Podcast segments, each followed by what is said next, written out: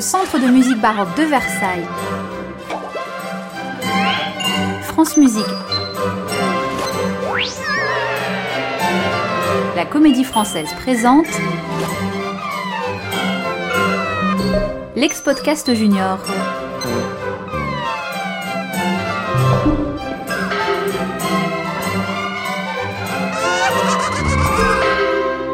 Épisode 1 Roi à 5 ans.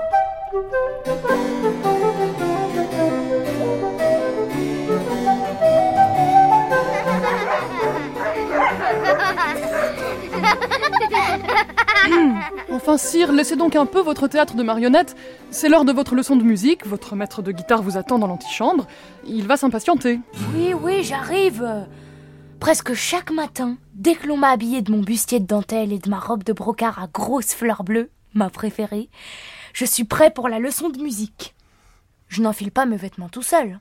J'ai du personnel pour m'habiller. Pas vous.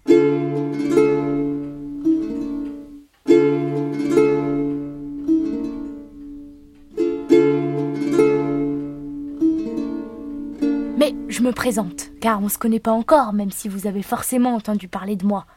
Je m'appelle Louis, comme mon père, que je n'ai pas connu, comme mon grand-père, mon arrière-grand-père, qu'on appelle le roi soleil, et comme mon arrière-arrière-grand-père. C'est pas très original, mon arrière-grand-père n'étant autre que le grand Louis XIV, on m'appellera Louis XV quand je serai roi. Logique. Mais pour le moment, je n'ai que 4 ans. Vous vous rendez compte? À votre époque, 4 ans, c'est l'âge de la grande section. Mais revenons à ma leçon de musique. Pouvez-vous garder un secret? Je n'aime pas tellement la guitare. Je préfère les beaux clavecins de toutes les couleurs que l'on voit dans les appartements des dames, ici à Versailles. Mais ma gouvernante me dit que je suis encore trop petit pour apprendre à en jouer.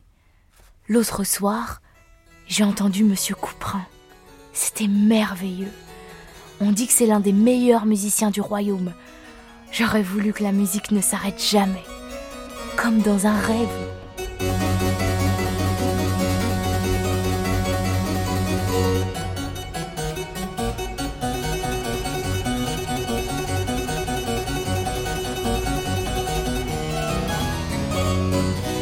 Le son du clavecin vous semble étrange, peut-être. Je crois que vous êtes plus habitué au timbre de son cousin. Comment l'appelez-vous déjà? Ah oui, le piano. Mais à l'heure où je vous parle, on l'a pas encore inventé. Et l'instrument à la mode à mon époque, au début du XVIIIe siècle, c'est le clavecin, avec ses cordes pincées qui lui donnent cette sonorité un petit peu métallique. On la reconnaît tout de suite. Majesté, Majesté, vous êtes avec moi Un petit peu de concentration, je vous prie. Revoyons la position de votre main gauche sur la guitare. Là, le pouce bien. Voyez un peu cette jolie sarabande.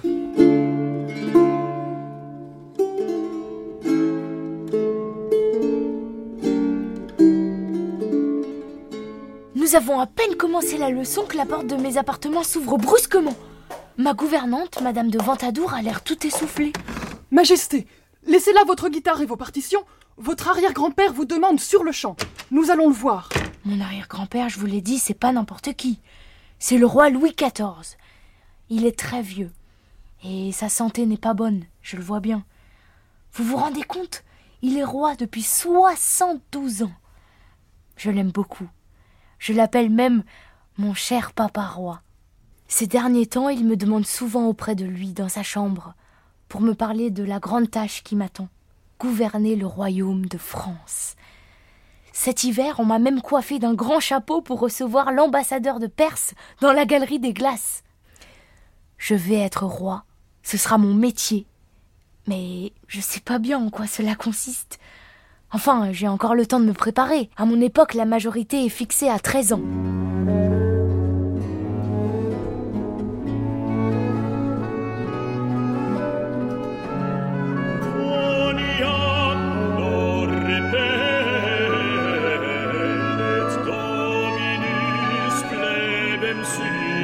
Approchez, mon cher enfant, approchez, mignon.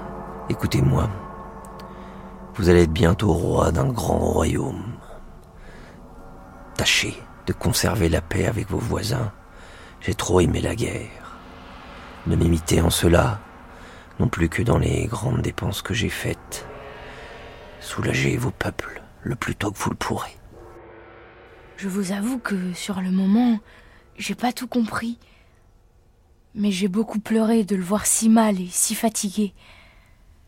Ma gouvernante m'a vite ramené dans ma chambre et j'ai bien senti que c'était pas normal. Les jours suivants, j'ai été dispensée de plusieurs de mes leçons et j'entendais chuchoter partout dans les couloirs. Le roi est mort. Vive le roi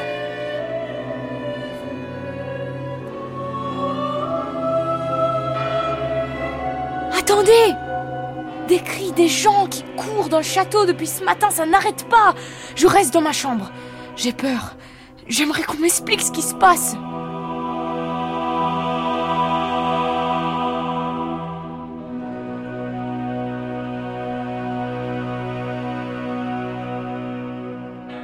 Louis, mon enfant, approchez-vous de moi. Lui, c'est mon oncle préféré, Philippe d'Orléans.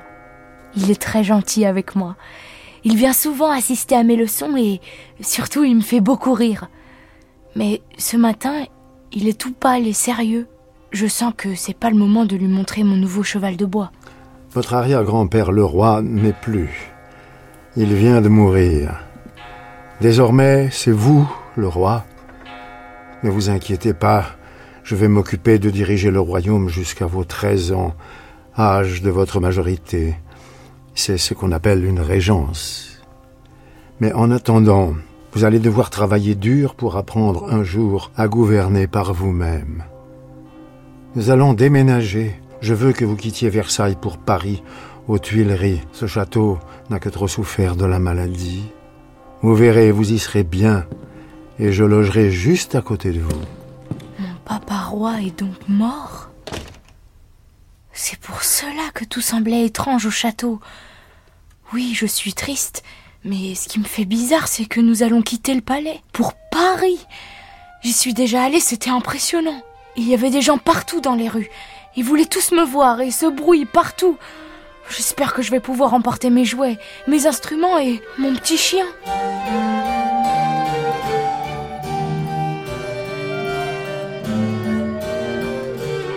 Ce serait dommage de vous arrêter là.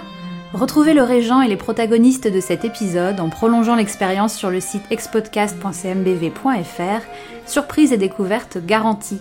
Un ex-podcast du Centre de musique baroque de Versailles, en coproduction et partenariat avec France Musique et la Comédie Française, et en partenariat avec le Château de Versailles. Écriture Suzanne Gervais, avec la troupe de la Comédie Française, Michel Favori et le régent, Michel Vuillermoz le narrateur, avec les voix de Pierre-Louis Calixte, Jean Chevalier et Marie Aupert. Équipe de réalisation Radio France, Olivier Guérin, Fung Maitran, Georges Thau.